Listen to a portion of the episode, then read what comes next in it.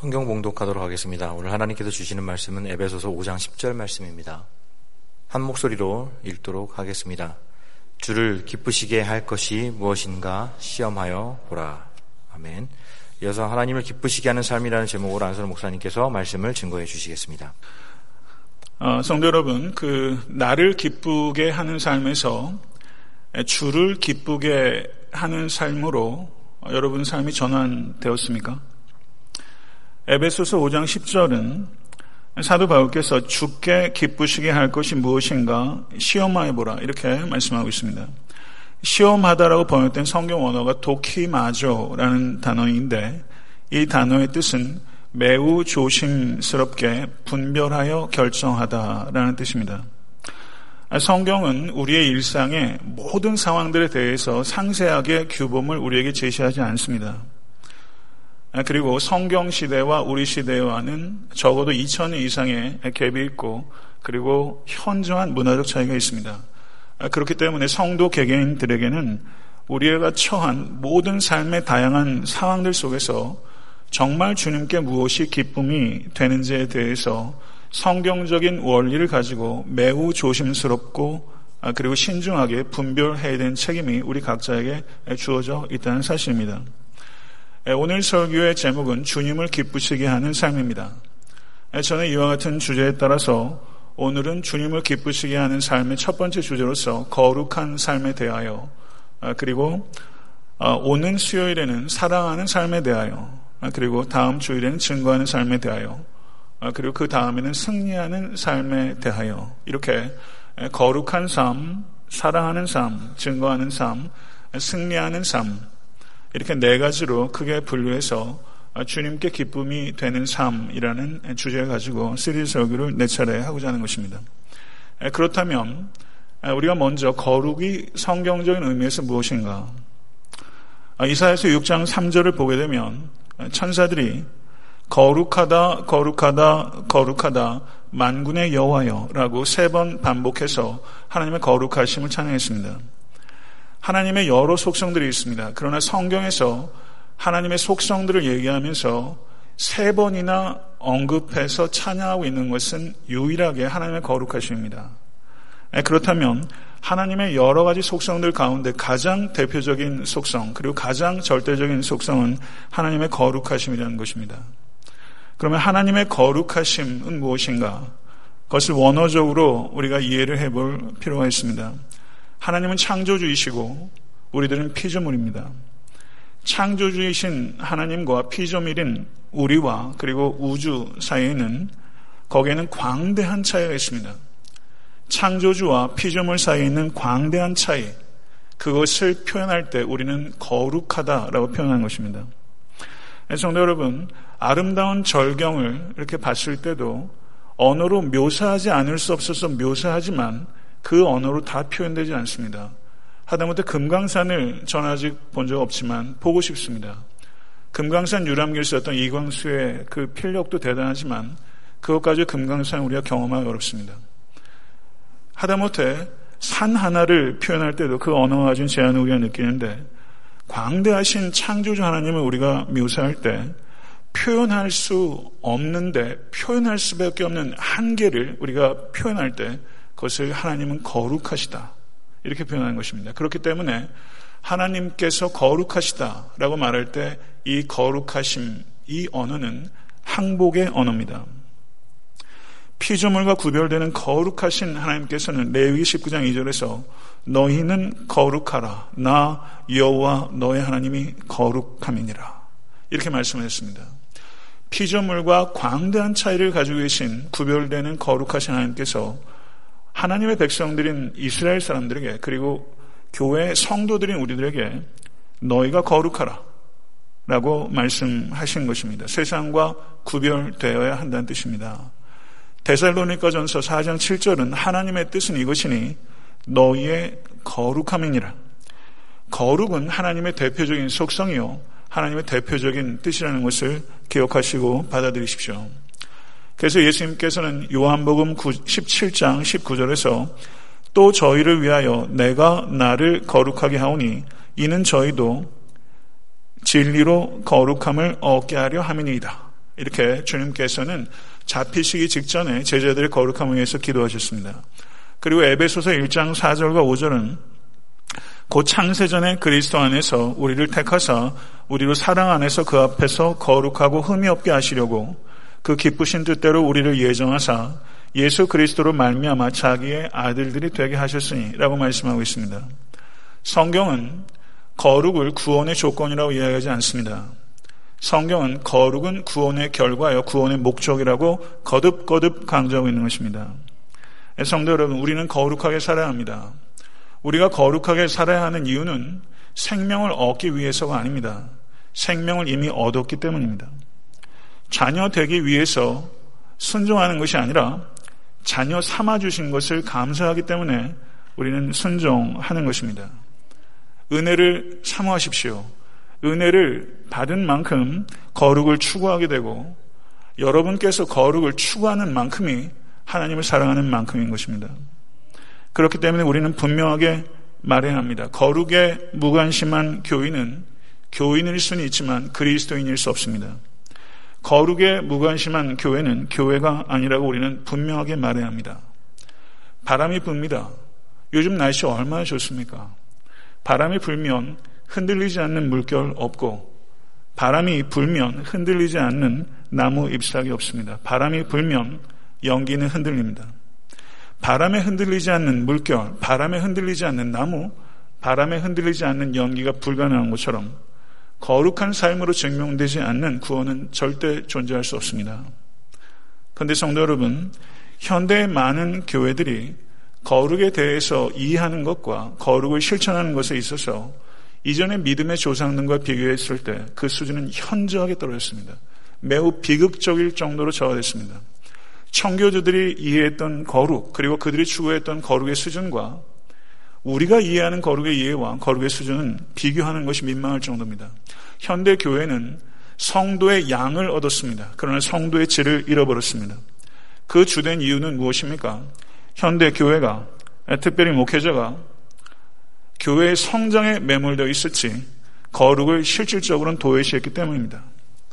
거룩이란 주제에 대해서 설교하는 일들은 흔한 일이 아닙니다. 거룩은 인기 있는 주제가 아닙니다. 성도들이 썩 듣고 싶어 하지 않습니다.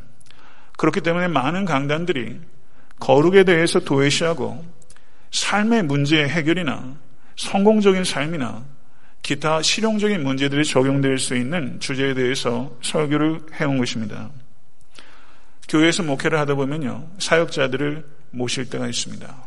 담임 목회자도 모이고, 그리고 교회 여러 사역자들을 모십니다. 그럼 이력서라는 걸 받아요. 그럼 거기에 학력 씁니다. 거기에 경력 씁니다. 그리고 특별히 잘하는 기능이나 경험들을 씁니다. 이력서에 그거 당연히 들어가야죠. 그거 중요한 것입니다.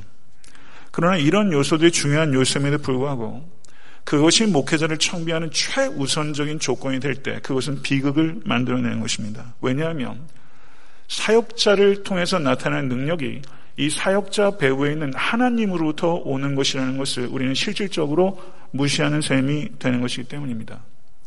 교회는 가급적이면 능률적이어야 합니다. 그러나 능률이나 능력보다 중요한 것은 거룩이고 그리고 실질적으로 사역자를 모실 때 가장 중요한 것은 그 사람이 가지고 있는 능력이나 능률이 아니라 그 사람이 거룩을 위해서 씨름하고 있는가 하는 것입니다. 거룩을 추구하고 씨름하고 있는가. 성도 는 이것이 사역자를 모시는 가장 중요한 기준이 되어야 되고 교회는 그것을 중요하게 볼 수 있어야 됩니다. 그렇다면 이것이 비단 교육자에게만 국한된 문제겠습니까? 이 자리에 계신 모든 성도들에게 있어서 가장 중요한 자질은 거룩을 추구하는 것입니다. 성도 여러분, 교회는 침체되고 있습니다.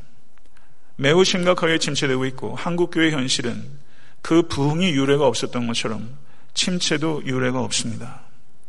사회는 부패하고 있고 성도 여러분, 세상에서 벌어지는 악은 어쩜 이렇게 창의적일 수 있는지 선하고 아름다운 일들에 대해선 어쩜 이렇게 무감각할 수 있고 악하고 혐오스러운 일들에 있어서는 인간이 어쩜 그렇게 창의적일 수 있는지 교회는 침체되고 있고 세상은 부패하고 있습니다.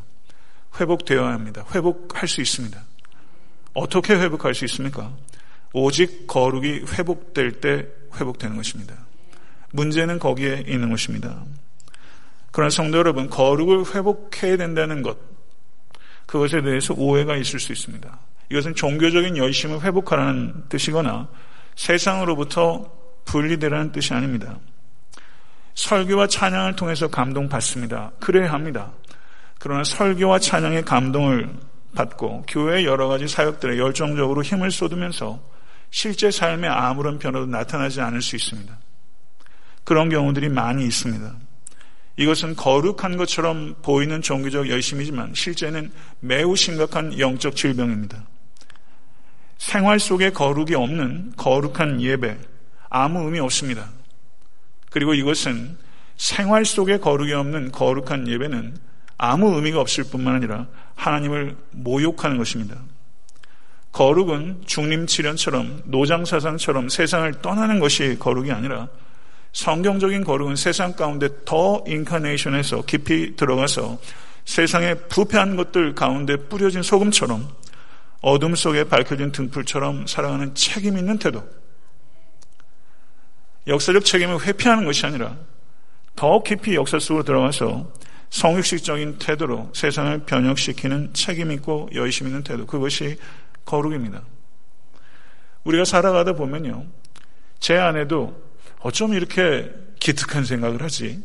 참 선한 생각을 할 때가 있고, 어떨 때는 까무러칠 정도로 악한 생각이 제 안에 공존해요.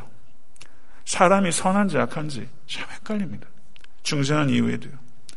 우리는 우발적으로 그리고 단발적으로 일회적으로 선을 행할 수 있습니다. 그건 거룩이 아닙니다.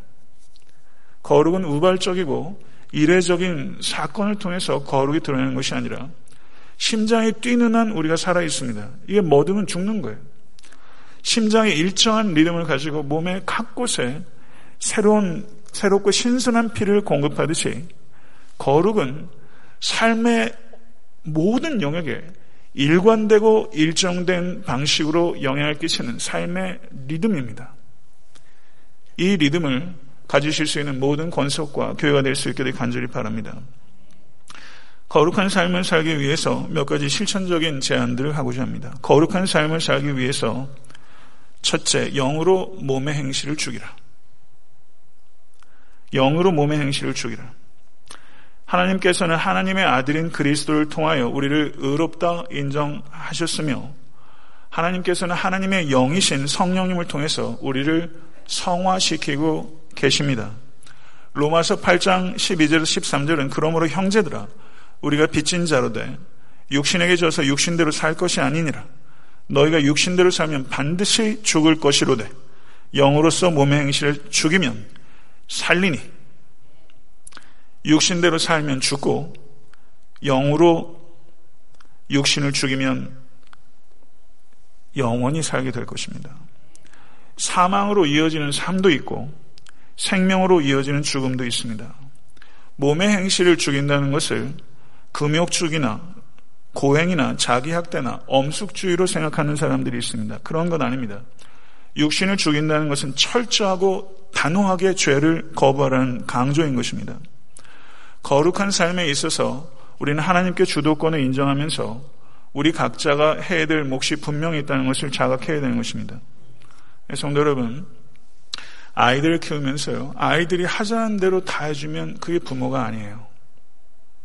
어떻습니까? 우리의 육체는 마치 버릇없는 어린아이 같아서 육체가 하자는 대로 다 하면 그 인생 망합니다.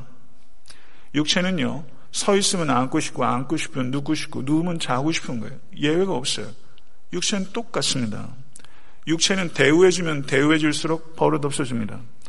그렇기 때문에 우리가 성공적인 인생을 살기 위해서는 육체를 대우하는 게 아닙니다. 육체를 통제해야 합니다. 그러나 이 육체를 통제하는 것은 의지로 되지 않습니다. 육체를 통제하는 것은 성령을 의지할 때 가능한 것입니다. 영을 의지해서 육체를 죽이십시오. 거룩한 삶을 살기 위해서 두 번째, 죄를 찾아 통해하십시오. 높은 수준의 거룩에 올라가시려는 갈망이 있으십니까? 그러나 이 갈망은 높은 건물을 짓기 위해서는 깊이 파야 합니다. 모름지기 높이 올리기 원하면서 기초가 튼튼하지 않은 건물은 없으면 다 넘어집니다. 높은 건물을 지으면 깊이 파야 하는 것처럼 높은 수준의 거룩에 도달하기 위해서는 죄에 대한 깨달음이 깊어야 합니다. 죄에 대해서 우리는 부적절하고 불충분하게 이해하고 있습니다. 죄에 대한 이야기를 듣고 싶어 하지 않습니다. 이미 다 안다고 생각합니다. 죄에 대해서 부적절하고 불충분한 이해는 필연적으로 거룩에 대한 잘못된 이해와 실천으로 이어질 수밖에 없습니다. 죄는 온 인류의 문제입니다. 온 인류가 경험하는 도덕적 질병이 죄입니다. 그렇다면 죄는 무엇인가? 하나님의 생각과 법에 완전히 합치하지 않는 모든 생각과 상상과 말과 행동이 다 죄입니다. 하나님의 생각과 법에 완벽히 합치하지 못하는 모든 상상과 생각과 말과 행위, 그것이 죄입니다. 죄를 우리가 신학적으로 분류할 때 원죄, 자범죄, 이 이야기는 많이 들으셨죠? 원죄와 자범죄로 우리가 이 얘기를 해요. 아담부터 유전된 죄, 그리고 내가 지은 죄, 이렇게 분류할 수 있어요. 신학적으로 가장 대표적으로 분류하는 방식입니다. 그러나 우리는 죄를 두 가지로 생각할 수 있습니다. 행함으로 짓는 죄와 행하지 않음으로 짓는 죄가 있습니다. 우리는 죄를 행하여 짓는 죄의 영역으로만 국한적으로 생각합니다. 그렇게만 생각하면 반쪽만 이야기한 것입니다. 행하지 않음으로 짓는 죄도 있다는 것을 기억하십시오. 인간은 만물의 척도다. 제가 철학과 들어갔을 때 처음 들었던 이야기예요. 잘못입니다. 거기에서부터 잘못된 거예요. 인간은 만물의 척도가 아닙니다. 만물의 척도는 성삼의 하나님이시고 죄를 규정하는 죄의 척도는 세상의 성문법이 죄를 규정하고 있지만 진실로 죄를 규정할 수 있는 것은 세상의 법률가 아닙니다. 헌법이 아닙니다. 하나님의 법입니다. 죄를 판단하는 기준이 인간에게 있지 않고 하나님께 있습니다. 그렇기 때문에 세상에서 아무리 도덕적인 인간, 교회에 있는 사람보다 훨씬 도덕적 수준을 가지고 있는 소위 군자들이 세상에 많이 있습니다. 그러나 그들은 도덕적 죄인에 불과한 것입니다. 하나님을 모시고 살지 않는 도덕적인 사람, 가장 불쌍한 사람입니다. 성도 여러분, 그렇기 때문에 죄는 도덕적 개념이 아니라 영적 개념입니다. 사탄은 우리를 노립니다. 저는 우리 교회가 사탄을 노리는 교회가 되고 있다 믿습니다. 사탄이 우리를 굉장히 심각하게 공격합니다. 그러나 저는 이번 선교 여행을 통해서 우리 교회도 역시 맞받아 치고 있다고 확신합니다. 가서 세미나를 가고 그리고 6시간까지 가서 또 특강을 4시간 하고 돌아오는 과정 속에서 그리고 현재 있는 선교사들과 목회자들을 일정도 없었지만 다 청빙해서 마음껏 물질로 섬기고 시간을 들이고 최선을 다해서 가르치면서 저는 속으로 생각했어요. 사탄아 뺨 한 번 맞아봐라. 우리도 공격한다. 우리는 일방적으로 당하지 않을 것입니다. 에탄테 성민의 교회는 사탄을 공격하는 교회가 될 것입니다. 멋지게 싸우고 싶습니다. 사탄은 우리를 죄를 짓게 합니다. 그리고 두 번째, 죄를 짓게 한다고만 생각합니다. 거기까지가 우리 일반적인 생각이에요. 사탄을 모르기 때문에 이기질 못합니다. 적을 알아야 이기죠. 사탄은 죄를 짓게 하는데 그치는 것이 아니라 지은 죄를 찾지 못하게 합니다. 그리고 찾은 죄에 대해서는 형식적으로 회개하게 합니다. 이것이 사탄의 전략입니다. 거룩을 위해서 우리는 최우선적으로 죄를 찾아야 합니다. 매일같이 우리는 죄를 찾는 순례 여행을 한다고 생각해야 합니다. 그러나 죄를 찾는다는 것은 죄책감에 짓눌려서 그리스도인은 침울하게 살아야 된다는 뜻이 아닙니다. 그리스도인의 카라, 기쁨은 카리스, 은혜에서 오는 것입니다. 은혜를 체험하는 만큼 우리는 카라, 기쁘게 될 것입니다. 그런데 은혜를 어디에서 발견합니까? 내가 죄인이라는 것을 발견할 때 우리는 은혜를 찾습니다. 성도 여러분, 인간이 누구인가? 인간은 인간 마음대로 살 때 인간다워지지 않습니다. 인간은 하나님의 마음대로 살 때 인간다워지는 것입니다. 이것을 진심으로 믿으십니까? 이러한 인간학의 세상 철학이 아무리 연구한들 이야기할 수 있겠어요? 인간은 인간 마음대로 살아서 인간다워지지 않습니다. 인간이 인간 마음대로 사는 만큼 비인간이 되는 것이고, 인간은 하나님의 마음대로 사는 만큼 인간다워지는 것이고, 더 나아가 하나님을 닮게 되는 것입니다. 다윗은 위대한 사람입니다. 그건 다윗에게 있었던 결함은 치명적인 결함입니다. 그럼에도 불구하고 다윗의 위대함을 우리가 이야기하는 것은 그의 완벽함 때문이 아닙니다. 그의 정직한 회개 때문입니다. 정직하게 회개하는 것이 누구에게도 쉽지 않습니다. 정직하게 회개하십시오. 그리고 자유로워지실 간절히 바랍니다. 죄를 찾으십시오. 죄를 찾게 해달라고 기도하십시오. 적어도 우리가 금을 찾는 사람들보다 더 진지하게 우리의 죄를 찾아야 합니다. 정말 그렇게 하신 적 있으십니까? 서부 시대에 금광이 터졌을 때 금을 찾으러 다니는 사람이 목숨 걸고 금을 찾는데 우리는 그 이상으로 우리의 죄를 찾아야 합니다. 그리고 통해야 합니다. 그리고 극악한 죄라도 하나님의 은혜로 한량없는 은혜가 그 죄를 다 씻어주신다는 것을 전적으로 신뢰하십시오. 그리고 그렇게 통해한 죄에 대해선 잊으십시오. 정말 통해한 죄에 대해서는 잊으십시오. 그 문제는 다 해결된 것입니다. 거룩한 삶을 살기 위해서 셋째, 하나님을 본받아야 합니다. 에베소서 5장 1절은 그러므로 사랑을 받은 자녀같이 너희는 하나님을 본받는 자가 되라. 하나님을 본받는 자가 되라. 한번 생각해 보세요. 제가 그래도 개똥 철학을 한 사람인데요. 철학자 중에서 뭐 멋진 사람 해결을 한번 생각해 보십시다. 누가 저에게 어떤 스승이 저에게 안선홍 제군 해결과 같이 되라. 저한테 그런 말 하는 사람 없어요. 왜요? 해결같이 안 될 거니까. 일개 철학자를 빗대어서 그를 본받는 자가 되는 말, 그런 말 안 합니다.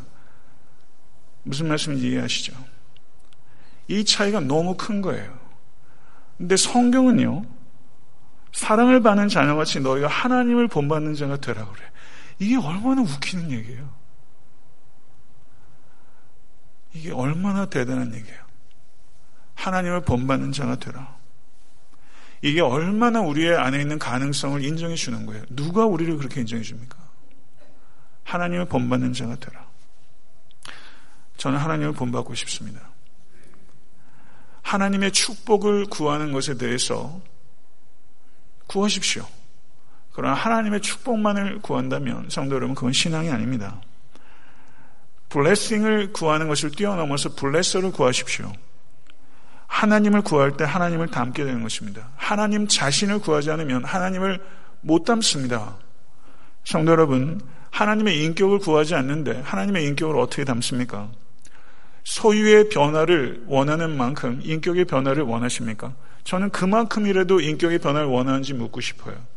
소유의 변화를 구하지 마시고 인격의 변화를 구하십시오. 라고 말하는 게 정답인데요. 저는 그것을 그렇게 말하지 않고 소유의 변화만큼이나 만큼만이라도 인격의 변화를 구하십니까? 라고 묻고 싶어요. 성도들에게 그리고 제 자신의 교회에게 우리가 소유의 변화만큼만이라도 인격의 변화, 신앙의 변화를 구했다면 아마 우리는 이렇게 이렇게 침울하지 않을 거예요. 금만큼이라도 하나님을 구하고 있습니까? 내게 금도 없고 은도 없지만 하나님의 이름으로 권한다고 사도 베드로가 얘기했는데요. 우리가 금만큼이라도 골드만큼이라도 가드를 구하고 있는가? 이것에 대해서 우리는 생각해야 됩니다. 성도 여러분, 인생의 최고의 깨달음은요. 하나님께서 나를 버리시는 대신에 그리스도를 버리셨다는 것을 깨닫는 거예요. 제가 이 이야기를 했는데 토역하시는 분이 막 울기 시작한 거예요. 다 아는 내용이죠. 근데 인생 최고의 깨달음은 하나님께서 나를 버리신 대신에 그리스도를 버리셨다는 것을 깨닫는 거예요. 이걸 정말 깨달으면 인생이 변하고 인격이 변합니다. 거룩한 성도는 자기 성취에서 기쁨을 찾지 않고 자기 부인에서 기쁨을 찾아요. 자기 성취도 많이 하십시오. 그러나 자기 부인이 없는 자기 성취는 위험한 것입니다. 정말 기쁨은요, 자기 성취에서 오는 게 아니라 자기 부인에서 오는 것이고, 정말 제가 어린 제 자녀들 키우면서 아이들의 이것을 정말 어떻게 가르쳐야 될지, 자기 성취를 하는 자녀들보다 자기 부인하는 자녀들을 볼 때 더 단맛을 부모가 정말 느끼고 있습니까? 정말 그렇게 양육할 수 있는 여러분과 제가 될 수 있기를 간절히 바랍니다. 기쁘게 사십시오. 그러나 거룩함의 기쁨에 비할 수 있는 기쁨은 없습니다. 이 기쁨을 맛보신 여러분과 제가 될 수 있기를 간절히 바랍니다. 하나님을 본받으라고 말했던 바울이 또 자신을 본받으라 이렇게 말했어요. 고린도전서 11장 1절에서 내가 그리스도를 본받는 자 된 것 같이 너희는 나를 본받는 자가 되라.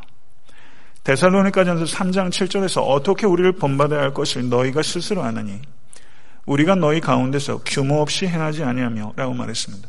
사도 바울이 나를 본받으라고 말하는 것은 사도 바울이 교만한 사람이 아니라 교만했기 때문이 아니라 저가 견고했기 때문입니다. 만약에 제가 성도들에게 안선원 목사 저를 본받으십시오. 이렇게 말한다면 어떻게 들으시겠어요? 저는 지금 그렇게 말할 수 없습니다. 그러나 인생의 어느 시점에 제가 성도들에게 저를 본받으십시오. 그렇게 말할 수 있는 수준을 향해서 나아가는 목사 여러분 원하지 않습니까? 제가 한 60살쯤 됐을 때 성도들에게 그러면 앞으로 10년이에요. 그럼 18년 제가 목회한 거예요. 한 20년 채웠다고 칩시다. 한 제가 62살쯤 돼가지고 사람 장래 모르죠. 그러나 제가 여러분에게 성도들에게 진심으로 여전히 저는 죄인 중에 괴수 같은 사람이지만 저를 본받으십시오. 그렇게 말할 수 있게 삶을 이끌어 가려고 몸부림치는 목사 필요하지 않습니까? 이렇게 말하는 스승이 있어야 됩니다. 나를 본받으라. 내가 공부하는 것처럼 공부해라. 내가 노력하는 것처럼 노력해라. 그렇게 말할 수 있게 해서 삶을 이끌어가는 선생이, 선배가 있어야 하지 않습니까? 사도 바울이 나를 본받으라고 말하는 것은 자랑하는 게 아니에요. 이건 겸손하게 말하는 거예요. 자신의 거룩을 내세우면서 자랑하는 사람을 바리새인이라고 얘기하는 거예요. 교회에 바리새처럼 자신의 거룩을 자랑하는 사람은 많습니다. 그러나 사도 바울처럼 나를 본받으라고 말하는 수수는 찾아보기가 어려워요.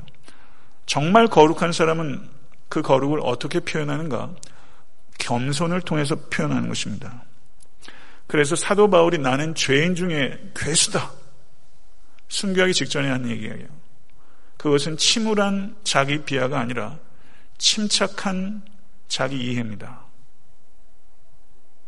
만약에 여러분에게 그리고 저에게 나는 다른 사람들보다 도덕적으로 우월해 라는 우월의식이 있다면 그것은 성경적 거룩, 과는 그만큼 거리가 있다는 뜻입니다.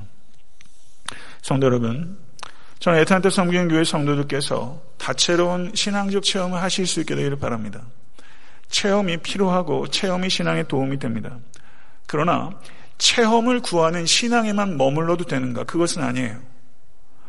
그건 어린아이 같은 신앙에 머물 수 있습니다. 우리가 정말 구해야 되는 것은 체험이 아니라 변화입니다.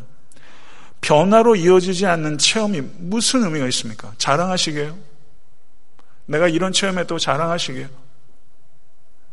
변화로 이어지지 않은 체험은 우스꽝스러운 조롱거리밖에 안 되는 것입니다. 성도 여러분, 우린 체험을 구하는 신앙이 아니라 변화를 구하는 신앙이 되어야 되고 나의 거룩한 사람이 거룩한 삶이 다른 사람에게 체험이 되어야 됩니다. 체험을 구하는 신앙이 아니라 나의 거룩한 삶으로 체험을 주는 신앙이 되어야 되는 거예요. 그렇다면 그 인생, 그 신앙 얼마나 아름답고 감사하고 의미 있는 것입니까? 모쪼록 이 자리에 계신 모든 권속들께서는 체험을 구하는 신앙에서 더 나아가 체험을 주는 거룩한 신앙이 되실 수 있게 되기를 간절히 간절히 축원합니다. 거룩한 삶을 살기 위해서는 네 번째 확고한 비전을 세우고 과정에 충실해야 합니다. 비전이 없는 사람은 고난 속에서 타락합니다. 그러나 비전이 있는 사람은 고난 속에서 단련됩니다. 요셉의 삶을 통해 보면 요셉은 무수히 많은 고난이 있었지만 그는 고난 속에서 타락할 수 있었습니다. 주인의 아내와 정분을 나눌 수 있었어요. 피가 들어온 청년이에요. 가릴 수도 있다고 생각했을 수도 있었어요. 그러나 그는 비전이 있었기 때문에 타락하지 않았고 그와 같은 모든 일들을 통해서 저는 단련됐어요. 그래서 그와 같이 단련된 운동을 하게 되면 심장에 근육이 생기는 것처럼 성도 여러분, 죄의 유혹들을 이길 때 거룩한 심장은 단련됩니다. 요셉은 그런 심정을 갖게 된 거예요. 요셉의 심장은 일정하게 뜁니다. 삶의 여한 환경 속에서 일정한 방식으로 일정한 리듬에 따라 그 신선한 거룩의 피를 삶의 모든 영역에 주입할 수 있었어요. 히브리 종이었던 요셉이 애굽의 총리가 된 게 너무 놀라워요.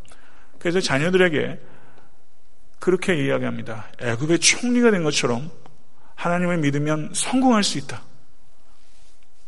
우리는 애굽의 총리가 된 것에 집중해요. 그리고 그걸 놀라워요. 근데 정말 놀라운 것은요. 일개 히브리 종이 애굽의 총리가 된 게 아니에요. 그가 보디바르 집에 있을 때에도 감옥에 있을 때에도 한결같이 과정에 충실했다는 것이 놀라운 것입니다. 총리가 되었다는 결과가 아니라 총리가 되기까지의 과정이 요셉을 빛나게 하는 거예요. 그게 정말 요셉이에요. 결과에도 성공하면 좋죠. 저는 여러분들이 결과에도 추수할 것이 많은 결과의 성공을 다 누리시면 좋겠어요. 목회자가 왜 그걸 원하지 않겠어요? 그런 성도 여러분, 결과에 성공했는데 과정에 실패하는 사람이 많아요. 더 많습니다. 결과엔 성공했는데 과정에 실패했어요. 그런 사람은 존경을 얻을 수 없습니다. 결과에만 성공한 사람은 부러움의 대상이 될 수 있을지 모르지만 사실상은 시기의 대상이 되는 것이고 기회가 있으면 허물려고 할 것입니다. 과정이 없이 결과만 성공한 사람 절대 존경받지 못합니다. 결과에 성공한 사람은 보석을 살 수 있을지 모르지만 과정에 성공하는 사람은 그 사람 자체가 보석이 됩니다. 보석을 사는 인생과 보석이 되는 인생의 차이예요. 성도 여러분, 세상은요, 결과를 보상합니다. 결과를 보상해요. 온갖 반칙들이 난무해요. 쇼트 트랙 같은 경우도 봐도요. 중간에 이번에도 뭐 한국 선수가 중국 때문에 해서 금메달 못 따면 못 딴 거예요. 누구도 기억하지 않아요. 세상은 결과에 보상해요. 그러나 하나님은요, 과정에 보상합니다. 정말 믿으십니까? 이렇게 사시겠어요?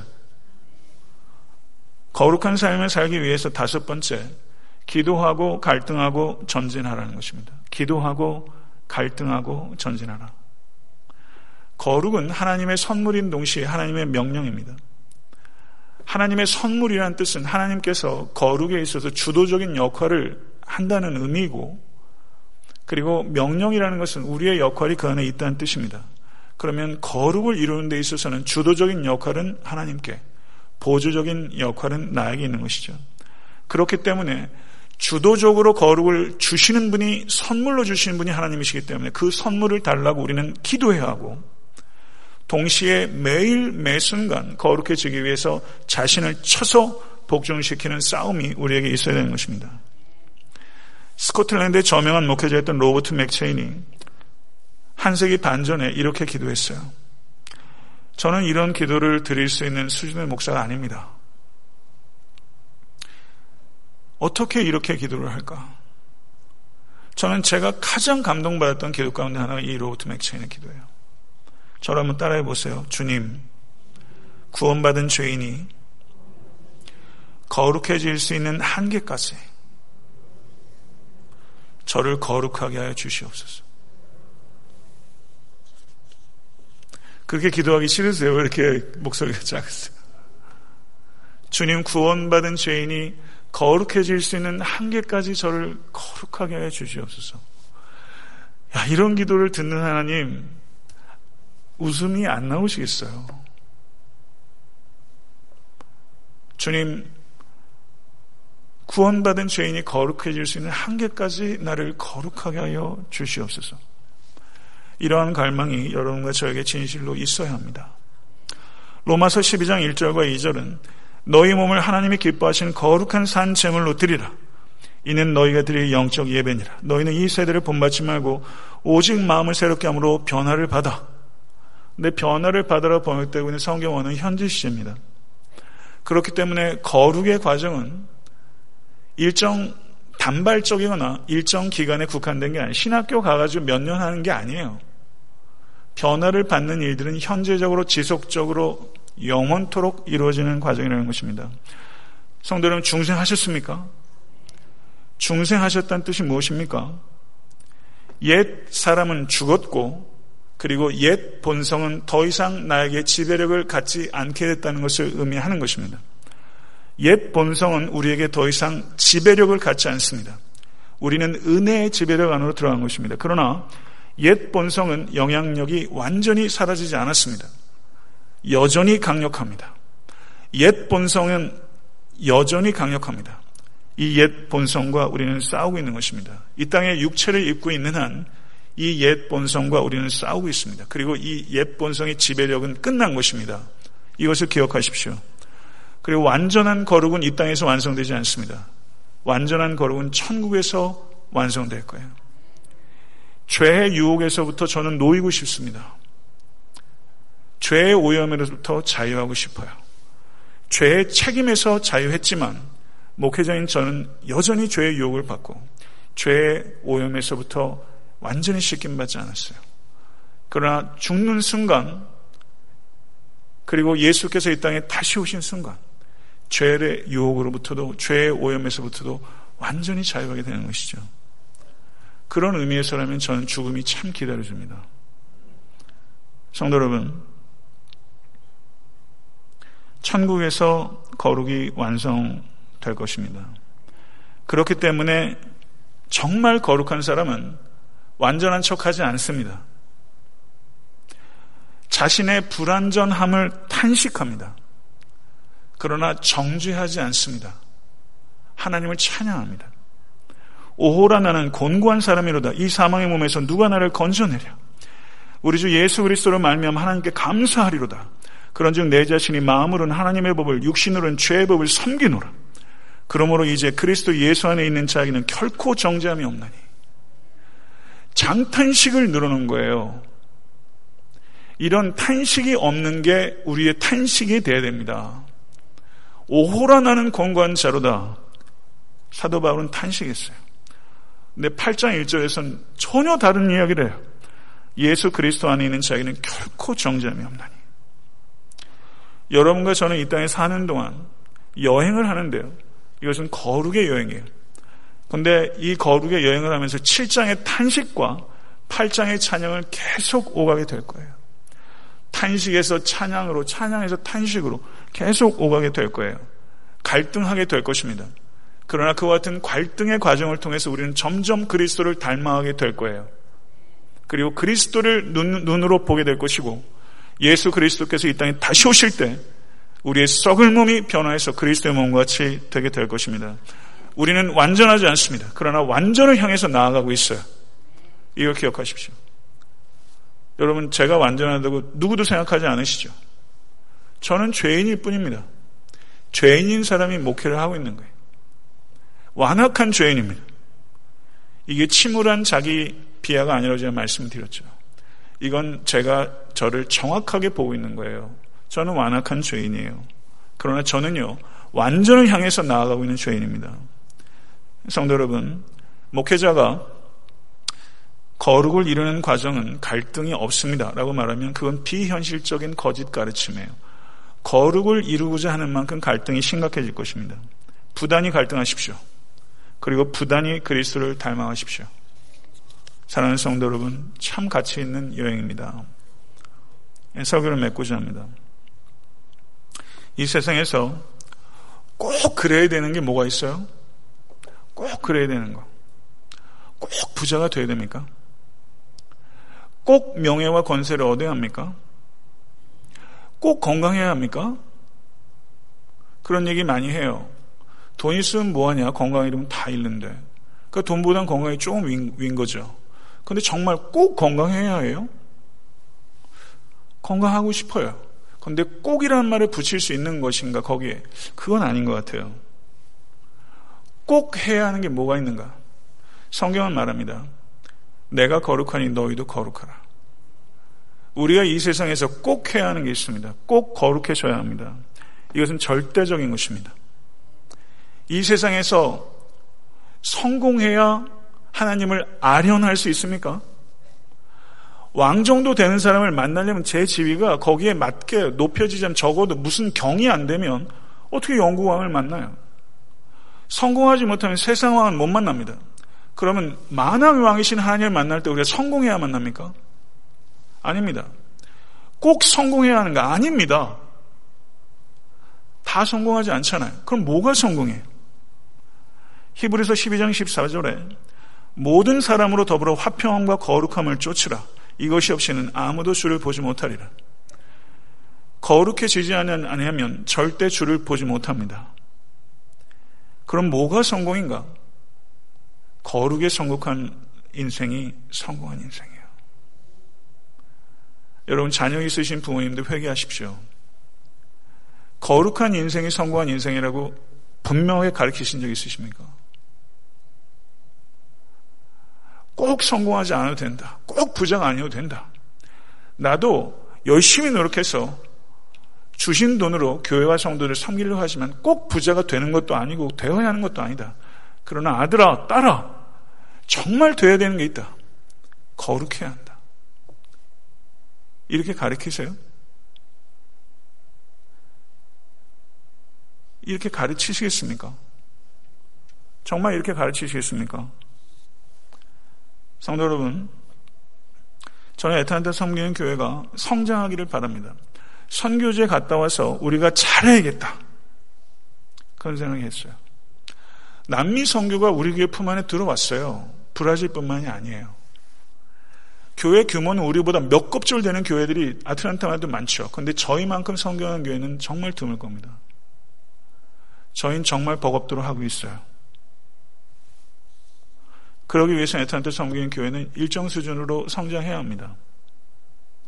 교단적으로도 제가 책임이 있어요. 저는 개인적으로는 양을 별로 좋아하는 사람이 아니고 편한 사람은 아니에요.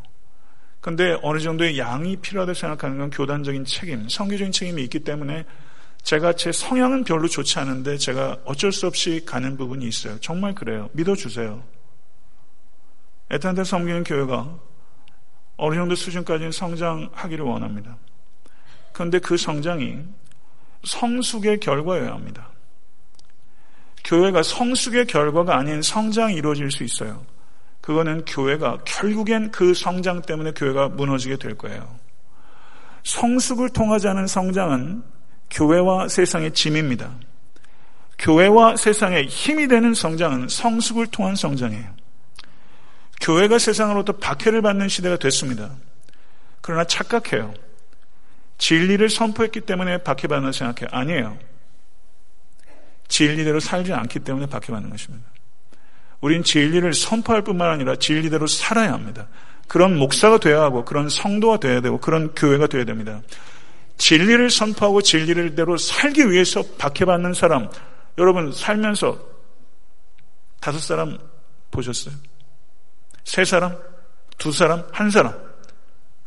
정말 한 사람이라도 만나보셨어요? 진리를 선포하다가 누가 봐도 진리 때문에 박해받는 사람 여러분이 그렇게 되지 않으시겠습니까? 목회자만 그렇게 해야 되라는 거 아니잖아요. 진리대로 선포하다가 이익이 아니라 이로움이 아니라 의로움을 위해서 살다가 부득불한 박해라면 내가 감수하겠다고 살아가는 그리스도인 여러분이 되어야 합니다. 이 세대를 비판하면서 흔히 빠지게 된 오류는 너가 변해야 된다는 거예요. 너가 변해야 된다. 부부관계에 있어서도 그렇고 그렇더라고요. 너가 변해야 된다는 얘기를 하고 있더라고요. 어느 순간은 그게 너무 부끄러워지더라고요. 너가 변해야 되는 게 아닌데 설교는 그렇게 뻔질하게 잘하면서 부부관계에서는 너가 변해야 되는 얘기들이 더 많더라고요. 아닌데 내가 변해야 되는데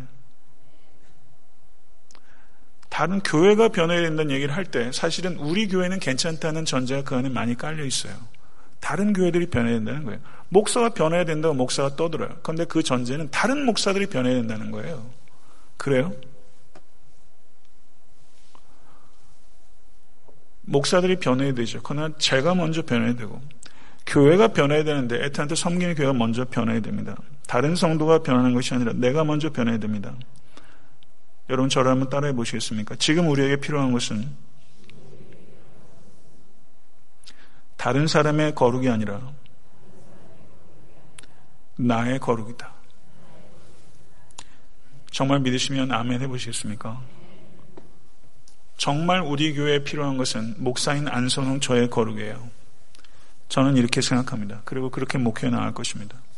그래서 이 자리에 계신 성도님들의 가정에는 거룩한 행복이, 교회에는 거룩한 부흥이, 그리고 거룩하신 하나님께는 기쁨이 될 수 있게 되기를 이 거룩한 여행 여러분 죽는 순간까지 포기하지 마십시오. 걸어가실 수 있는 여러분과 제가 될 수 있길 간절히 바랍니다. 기도하겠습니다.